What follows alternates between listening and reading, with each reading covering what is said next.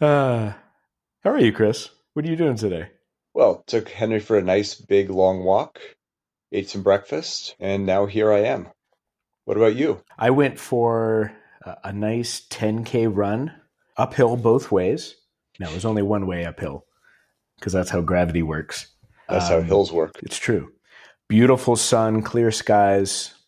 It was a lovely day.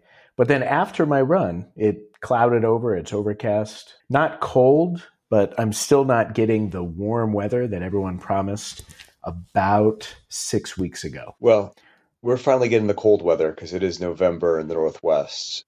And we have sunshine, but it was high 30s when we went for the walk this morning. Are you still doing cold plunge? We have not for a while. My last one was in October, though I think there is some movement afoot to get it started again. Very cool. We have a pool on the roof. And again, it's not warm here. I was thinking this morning I could do a cold plunge just on the roof. Not as beautiful as the one that we shared with all of you in Washington, though. Emily and I were talking about the fact that when we do our next cold plunge, essentially the water temperature would not be much different than when we did this throughout the summer. Like the water temperature of the ocean does not change a great deal because remember how cold it was when we went. It's it was pretty be, chilly. Yeah, because we were talking about doing it at a lake and realizing that a lake will be far colder because that fluctuation of temperature will be a lot more. Oh, definitely. Where is the lake that you would go to? We have plenty of lakes on the island, probably Heart Lake or Whistle Lake. Is it shaped like a heart, or is there a it heart is. buried at the bottom? Shaped like a heart, and I believe a, a ship wrecked and someone threw a necklace overboard. I don't know where that might be from. I, I think I read that story. Maybe watched it in a movie somewhere. Sounds like a, a pretty gigantic movie. Like really, yeah. really, really, really big. I think some people did some cold plunges in that movie. Some that lasted a really long time for one of the main characters. I don't think it relieved anybody's depression in that case. I'm going to say he's not depressed anymore.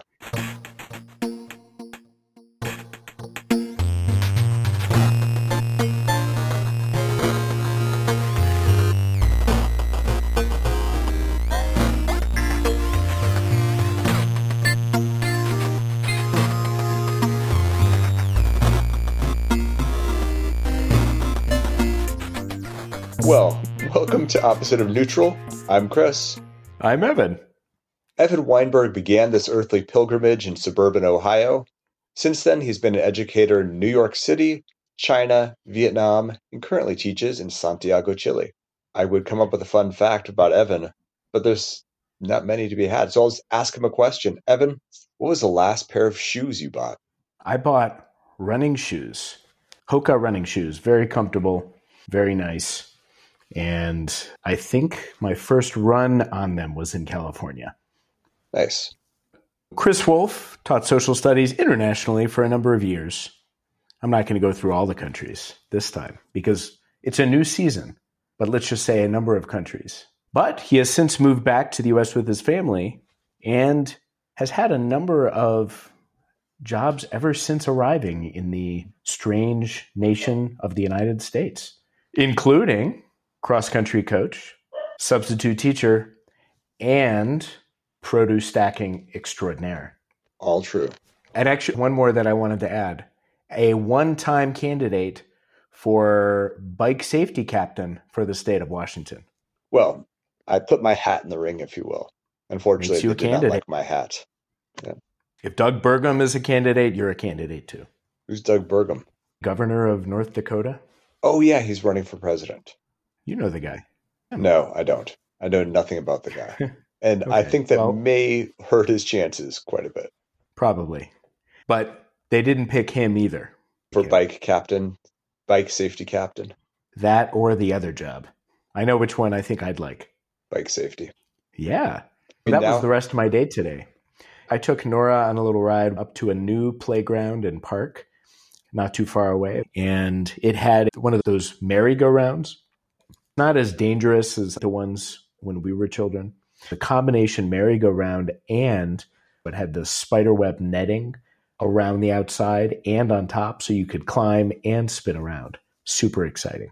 That would be a fun fact about Evan. He finally has an electric bike and he's finally settled into Santiago, which actually brings us to our topic today, which is first impressions. So, first, Evan, Phil Dunphy said, Phil Dunphy said you have a first, only one chance to make a first impression. I suggest doing Julia Child. That's fantastic. Great reference. So, Evan, what are your first impressions of Santiago? I've heard hills. I have heard not as much warmth as you were expecting. Give a little rundown on the city of Santiago. I would say that my first impressions of Santiago are are positive. On our first day here, we had an earthquake. We have had a number of them actually. I would say only 3 of them that you could really feel for 30 seconds or so. It's kind of exciting. Not scary. I would also say we are surrounded by mountains. When the air is clear, it's just mountain range after mountain range everywhere. It's a very vertical place. Everything is on a hill pretty much, where we are at least, which is the reason we have the electric bike to get around. The other first impression, just kind of walking around, people had told me that Chileans were very cold, not very friendly. And I found that very much not to be the case. Just going to stores and striking up conversations with anybody and everybody in Spanish. Like everyone was really friendly and wanted to tell me things and were very curious about where I was coming from and what I was doing. So it was it was nice coming to a new place and having people be very very welcoming and kind and at least marginally excited that there was a new person here. Any gems that you gained from those conversations? Any places that you discovered because of that? There's a little cafe around the corner. There's a pasteleria, a place to get smoked fish and cheese across the street. You know, these cute little shops that are nearby and just really nice people. I have a place to get my hair cut. It's Javier's place. Javier, they speak very fast Chilean Spanish. I have no idea what they're saying, although, you know, I try. They cut my hair. They do a good job. I pay them money and then I leave. Evan, do you show them the same video you showed the people in Vietnam about your hair? That video that you're remembering was taken on the streets of New York. Okay. Yes, I used that video. All right. So, Evan, I guess my big question for you is how much stock do you put in first impressions? I'm going to go to another quote. The athletic director at the American School of Doha Dave Farmer, a legend in his realm, he would give a talk to the students every time they traveled for a trip. His sort of pep speech before he traveled, and the part that really stuck with them is you only have one chance to make a first impression. The idea being that when you walk in, you represent your school. Everything you do is making an impression on people, and you have to make a good first impression. And that really stuck with kids because in our league, we had a sportsmanship award. And that sportsmanship award many times is more coveted than any other trophy there. And also the hardest to come by because you have to really show strong level of character all the way through a tournament. And you only have one shot to make that first impression. And I think that really makes a lot of sense if you're going to be somewhere for a very short period of time. But overall, how much stock do you put in first impressions? I actually have a very strong feeling in this, and that is that the idea of a first impression being that important is kind of bunk. We shouldn't be making an impression of somebody or something the first 30 seconds that we spend with it. That first impression about the students is the only impression that those students are going to be making because it's very possible that they will never be seen again in that place certainly not as the same students that they are at that time. If you're going to a basketball tournament as a ninth grader, you're not going to be back in that place or with the same people for a year.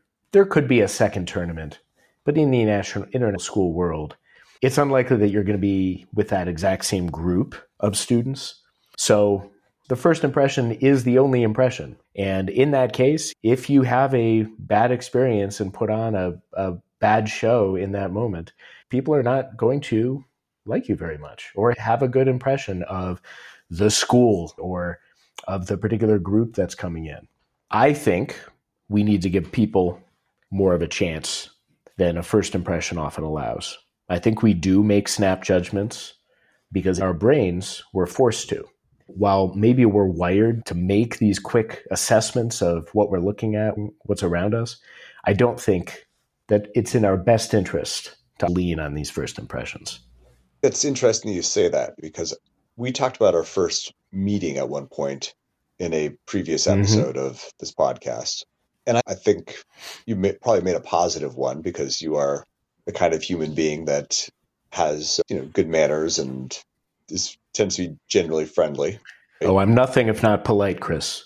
That Midwesterner in you is, uh, but I don't remember that first impression. It wasn't as if you stood out like, man, this guy is going to be a great friend of mine. This is someone I'm definitely going to record a podcast with in the future, right? It's the impressions you build over time. It's exactly that built over time. You're going to have time to decide if this person is someone you want to spend time with. it takes time. And there are stories of people coming together and saying, I knew it from the first second that we were going to be friends. But you also are looking at that moment with the luxury of lots of time to look back and say that snap judgment was a good one. We decided to stay together. But there are also examples in my life of people who took time. And there are lots of people who I didn't just happen to be in the same place with, who on day one, I've also been really good friends with. Do you have an example where your first impression was totally wrong? And I was thinking about that because as you made that comment about people, you know, in relationships, we have to make the differentiation there. We have first impressions about people. We also have per- first impressions about things, like some of the examples that I put down on my notes. I was thinking about TV shows. I was thinking about books. I was thinking about other things. And our first impressions there are different than, say, first impressions of people. So if I think back, for example, my first impressions of my wife, when I first met her, I thought, oh, she's cute. Too bad she has a boyfriend. That was about as far as my line of thinking went. Years later, you know, we ended up together. But when I first met her, you know, I had a, uh, that quick first impression where cute boyfriend, you know, sort of pushed her off to the side because it was not worth pursuing any sort of relationship there. Yeah, that was a judgment that you made. You said, all right, first impression, here's the situation, boom, assessment made, move on. But for whatever very, very good reason, you continued to stay in touch. And I think it's fair to say that things worked out. Absolutely. But I also remember one of those friends in middle school. He was hanging around the morning in homeroom, and one of the other kids, and middle schoolers can be horrible to each other. I just want to point that out really quickly. Oh, yeah, absolutely. And this friend, he was sort of like hanging around, didn't really know why. And someone else turned to him and said, You're a dick and nobody likes you. Go away. Oh, no. It was just absolutely horrible thing. At the moment, I was actually kind of relieved because the guy was just being super obnoxious. And I was relieved when he went away. Later, we would become friends. But my first reaction was, good, thank goodness for this other person speaking up because I'm way too polite to say something like that. And the idea of being polite, you want to make a good first impression. It's a lot of pressure not to be the person who comes in and trips on their first entrance into the room because then you become that guy or who s- says something stupid it's a lot of pressure. The idea of walking into a room full of people you don't know, that's a terrifying experience. I think I'm an extroverted introvert. I do like meeting people. It takes a lot of energy to do it. And so walking into a room of new people, I can do it, but I also have to prepare myself. What is my intro story that makes it so that I don't come across as a jerk, but I want people to know the interesting stuff about me, maybe, What's something beyond just, oh, I'm Evan from Cleveland. I rarely introduce myself as Evan from Cleveland. Really? Because I always need, call you Cleveland Evan. Well, you have so many Evans for friends. You have to. It's a that's a necessity. It's a lot of pressure to meet new people, especially if you believe that a first impression really matters. And one of the things that has relieved some of that pressure for me is to say, well, how long am I going to know these people? How well do I need to really make a first impression? Most of the time, when I take the pressure off and say, you know, I think I'm going to know these people for a while, just be yourself. And then I am. The first thing I talk about for myself, it's usually not that well prepared. And maybe I come across as being incoherent or babbling or wandering in the conversation. But I'd like to think that the people who like that are going to be the ones that kind of stick around. And the ones that don't, we can have a lovely professional relationship. And that's that. So, have you had a, a time when you've had a first impression of a person you thought, I'm really going to be friends with this person, and it just didn't happen? I don't have examples of that. I have examples of people saying, well, you have to meet so and so, you're going to get along so well. And then that pressure of the initial first meeting, that it's almost like the person who wanted to force this introduction is almost disappointed. But I'm, I'm coming up empty. I was trying to go through and think about these situations where the first impression mattered or even that it was the reverse, where I hated them or just something rubbed me the wrong way and I got over it. I'm kind of a long game person when it comes to getting to know people. And that's why I don't really have first impression stories. That makes a lot of sense. I mean, I can think of one person in particular where I thought we were going to be friends. Like we had hung out with like in groups of people, and I went over to their house at one point, and we were hanging out, and they just turned on the TV and just like tuned me out and I ended up being okay, well, I guess I'll see you later and realized we were not going to be hanging out together kind of friends. And sometimes we thought more of a friendship was going to happen and it ended up not being that way. But overall, I think you're right. I think with relationships, you do have, as you said, a long game that really people you do connect with, click with pretty well right away. And sometimes you don't. And by the end, that first impression doesn't really matter. We do think about things like job interviews, though. In a job interview, that first impression does matter. I think it does, but how many job interviews have you been on? Well, if you go to like a hiring fair, did you go into any international teaching fairs? I have yet to go to an international teaching fair. So this has not been something that I've had to experience. In terms of job interviews, I haven't had that many. And I think maybe maybe that's a part of it. Number one, I don't think I have a lot of horror stories of first impressions, but I also think the other part of this is me being who I am. I'm looking for the thing to like in other people. Like I'm looking for what we're going to connect over that could make us a lifetime friend. That's obviously not going to happen in a job interview. But I like job interviews for the possibility of just connecting with somebody else. You talk about the interview, and I realize I've having been on both sides. I remember having a job interview. I walked in trying to get my first teaching job. And I walked into the room and I didn't realize that it was a huge panel. There was a parent, there was a student, the principal, the assistant principal, a whole number of teachers. At one point in the interview, they asked me what I was reading. And I said, the biography of Les Schwab. And since you're not from the Northwest, you don't know that Les Schwab is a tire magnet in the Northwest. Just a silly thing. I picked it up while getting buying a set of tires.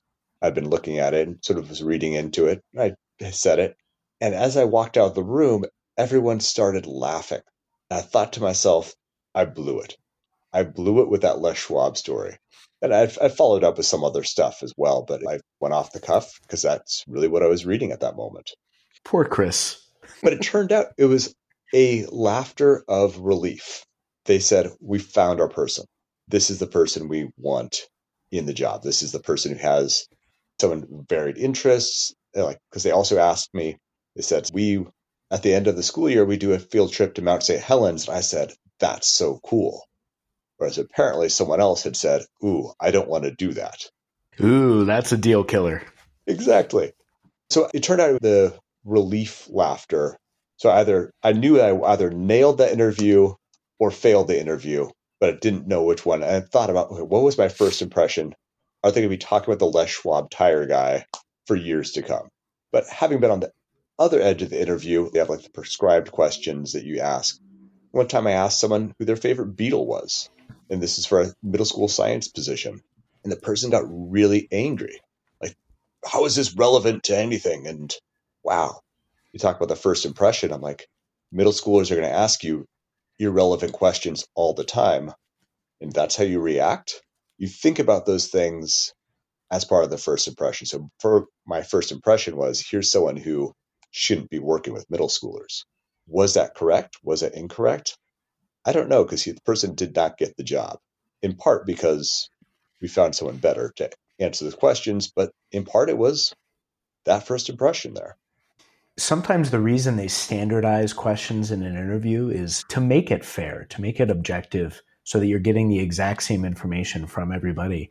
But if the questions are so dry and so unrelated, I mean, if they're actually unrelated, that standardization is there to perhaps to keep us away from those snap judgments. You have some familiar questions that you can get from everybody. And so, since you're getting those answers from everybody, you have the same information to compare the five applicants to a job. But the random questions are what allow you to get beyond that basic information that does kind of level the playing field. And we haven't talked about the role of bias in first impressions and, and where it comes in. And that's one more reason why we should be playing the long game when it comes to impressions. We need to get to know somebody. We need to be able to get to know who they are as people, even beyond just the job, because I think people bring a lot more than just their experience to a job. They bring their personality. Ideally, you want someone to find something that they love in the work that you're doing with them. You want their personality to have a place in the work that they're doing. And while maybe you want the standardized question answers, I think it is those other questions that give you a bit more insight into who they are and what they might bring to a job.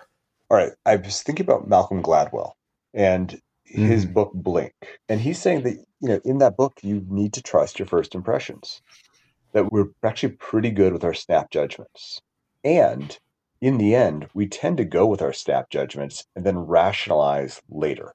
Like if I'm thinking back to that job interview about the guy who got really angry about the Beatles question, in my head, I might think, oh, this person's not fit for the job. It's probably my first impression that gave me that. I'm going to find something else, right? I'm going to find another reason. I'm going to look back over his earlier answers and say, oh, yeah, I don't really like what he said about assessment or something like that. But really, it's going back to my initial first impression. But Gladwell also says that the way to overcome that is to have larger experiences, to expand your world so that your first impressions are now drawing upon not just your small, let's say, suburban Ohio experience. They're drawing upon New York City. They're drawing upon London. They're drawing upon your experience in Portugal. You're drawing upon all that other experience to make a first impression. I think it does. It also makes sense that that in some of the interviews or at least in some of the things that we have teachers do, it's not just the interview, it's having new teachers or, or, or new members of a department do a sample lesson. This isn't something that has ever been expected in the international world, but it definitely was in the context of, of New York. Someone you wanted to potentially come and teach would absolutely have to teach a class of, of teenagers so that you could see them doing what they would be doing as part of the job. Maybe that is the idea of the bigger experience that you're talking about there. But teaching a lesson on anything was one of the requirements for both programs that I applied for, both Teach for America and the New York City Teaching Fellows. You just had to teach something and show how you share an idea with a bunch of new people. And when you are making the choice of what to ch- what to teach, what to share, you are giving a bit of yourself. And that is a really great way to go beyond just I'm looking at you and I just don't see you in front of a classroom of teenagers. Sorry, just doesn't look that way because of your answer to assessment. But it is important to have experiences other than a job fair where the person making the decision on hiring has has the luxury of saying, you know, if I make a bad decision, I'm going to have more opportunities. So part of the rationalization is the fact that you have more chances, which is sad. Like because everybody brings a unique perspective, a unique experience because the world is filled with unique people. And it's sad that we have to make these quick judgments of people. I wonder about moving on to things here. All right, I'll start with the TV shows. Because I'm thinking about the show Friends. And I'm thinking about that because with the death of Matthew Perry, one of the things we did is started watching some of the old Friends episodes again and just watching the, the comedy, starting with Matthew Perry, but looking at all the other characters on there. I remember my first impression of the show is I hated Friends. I hated Friends with a passion. In fact, at one point, I even made the uh, declaration that I would never watch a movie with a friend in it. That's how much I disliked the show. But then, when Emily and I were living in a studio apartment, saving money, we are going to go travel to Europe. But we were living in this studio apartment. We had a TV, we got one channel, and we would watch Friends reruns. And so we would sit and watch, and that's where I really got to enjoy the show. And so my first impression changed. Initially, I was watching like those episodes where the monkey in it. I won't go back and watch any of the the monkey episodes. But then watching learning to love the show, rewatching later, and for a while not liking the show again because of the homophobic elements of it. The weird things about gender and homophobia in a way that is makes it a little too cringy. But sure. then with the death of Matthew Perry, going back with the sort of a loving understanding of the show and watching these characters and like there's some great physical comedy and really enjoying it again. So the impression constantly changing over time. So Friends would be one place that I would say first impressions are wrong. Second impressions are probably a little bit wrong as well. And in a way, so so were my third impressions. So now I'm on my fourth impressions of Friends. Do you like Friends? I don't even know. I like isolated episodes the things that would happen just self-contained within the episodes, them being goofy and and just kind of the mundane everyday stuff where they were just being funny together. My first impression being wrong example of shows would be Schitt's Creek. I did not like any of the characters in Schitt's Creek for all of season 1 and because people said keep going, I tried a couple more episodes of season 2 and I just said, no, this is not how I want to be spending my time. And I had tons of people saying, you have to keep pushing through. And for me, I said, I have given this a chance based purely on believing that my friends have good taste through an entire season and then some. I don't like these people. But it wasn't until the pandemic when we said, you know, let's just try it again. We didn't start from the beginning. We started from where we left off. And from that point forward, I loved the show. And I've since watched almost the entire show again. I've loved it from the start because, I don't know, I guess I knew where it was going, or I knew that I needed to give those characters the time and maybe the trust that they would change into the characters that I actually started liking later on. And I'd agree with that one. I didn't like that show for a while either. I think I was one of the people who told you to keep on pushing, that the show does get good, that the heart of the show comes much later. And I think this may be a little off topic. There seems to be a trend right now of shows with unlikable characters that are good shows. Think about shows like Succession. Like there's no redeeming characters in the show and there's no redemption for the characters either. And what's the other one? The uh, White Lotus. Most of the characters mm. there, very little redeeming qualities for those characters. Still a, a good show, but you have to go with it with different expectations. I would say. I really enjoyed White Lotus. But it's not because you like the characters. There's nothing likable about any of those characters. Really. No, I th- I think it was the B roll that went between these terrible scenes that just said, "Whoa, that was a terrible interaction between two human beings." Look at the ocean. It's like, what are the directors doing here? Wow, Yeah. it's like a palate cleanser. I don't know. The other thing I wanted to say about first impressions this is more of a societal thing that comes from a desire to know what people think quickly after they've just been filled in on a situation. This goes into politics, the intensity of people needing to give their take on something that's just happened or what's your take on the new iPhone? What's your take on all the new stuff that came out from it from OpenAI? What's your take on Sam Altman being fired from OpenAI? It's like slow down. This just happened. We don't actually need to come up with a sudden reaction to something. Give it some time. Let's think about it. Everyone wants to be the first to have a reaction, the first to say, oh, something was amazing, the first to say something was terrible. Oh my gosh, it's the worst thing. It's the best thing. This is going to change everything. This was a theme of season one or of our podcast. It was slowing down, taking moments to kind of enjoy and ponder whatever it was we were thinking about and how that was a better way to be. First impressions of situations. What is your take? What is your reaction? Whose side are you on? I was listening to an interview with President Obama about the Israel Hamas war, and he was addressing the complexity of the situation and the fact that many things can be true at the same time.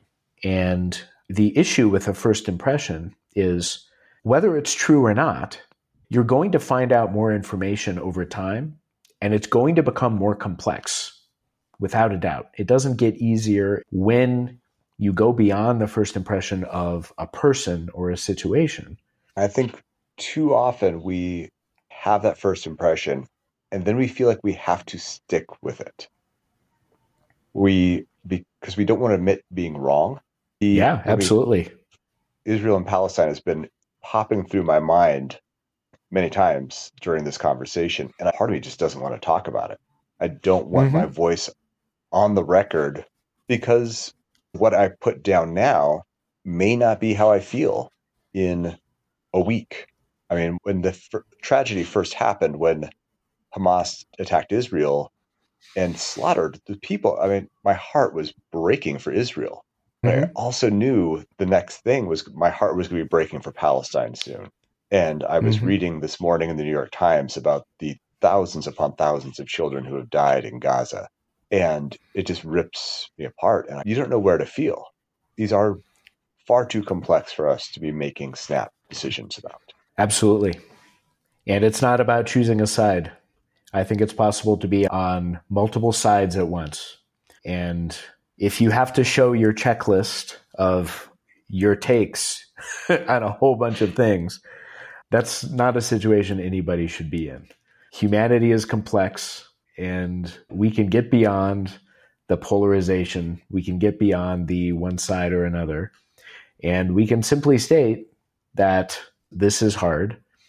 We should still be able to talk about the difficult issues that face us all as as people. Yeah, true. And I also feel a little bit of despair there too, because in the end, how I feel about Israel or Hamas or Gaza does is not going to change anything in that situation. My feelings are not going to change anything. So in a way, I don't know if I silenced my voice there because of that, but I do have to remember that me speaking my mind here may not change anything there. But in certain situations, maybe I shouldn't keep from expressing a belief in humanity or a sorrow for humanity as well. Yeah, you can have both of those feelings at the same time. Again, it is complex. We can be sad for Israel. We can be sad for Gaza. We can understand both sides. And as much as our heart can support, there's nothing we can really do sometimes than just try to be aware and try to listen to each other and try to understand. Absolutely. Well said. I knew it was going to go there. I, I'm glad you brought it up because I did not want to bring it up. Should we light this up a little bit? Yeah. I want to talk about books really quick. Oh, yes. Because the, one of the things that people say is you can't judge a book by its cover. We're always being taught that, oh, we can't judge, you know, we shouldn't be making snap judgments. We shouldn't be judging books by their cover. I remember as a middle schooler, though, at one point I decided I was going to prove that wrong. I was only going to read books with cool covers. So I mm-hmm. went to the public library and I was drawn to the science fiction because the science fiction covers are way cooler than any other covers. All these books that looked super cool and decided to read books with the coolest covers on them. Decided and that how did that go? Maybe. Well, I can't remember the names of any of the books. Like I can remember some of the cool covers. but over time, as a reader, I have a couple of rules for myself. One of the things I do is I don't judge books by covers. I do judge them by their first sentence. Open a book, read the first sentence, and decide whether I want to keep reading the book from there. I try not to read like mm. Dust Jacket or anything like that. But I also have a rule for myself that if I choose to read a book, I have to read 10% of the book because some books are really not very exciting for a while. So I give it mm-hmm. a chance. So if the book is a thousand pages long, I'll read 100 pages. And at 100 pages, I can stop. Or if it's 100 pages long, I will read 10 pages, and at that point, I can make a decision. Sometimes I judge them by the cover, sometimes by the first sentence, but I always try to give them a chance. Maybe that's what we need to do with people too. You will never know how long your relationship with the person is going to be. Until they're gone? But your relationship may go on after you're gone too, right? Yeah. I maybe. Maybe. Yeah. You do think of people. I mean, during this conversation, I've thought of several friends that I have not really thought of much over time.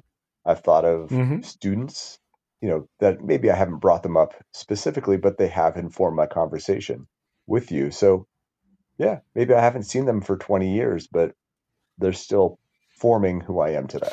But the spirit of your point, yes, I, I full, wholeheartedly agree.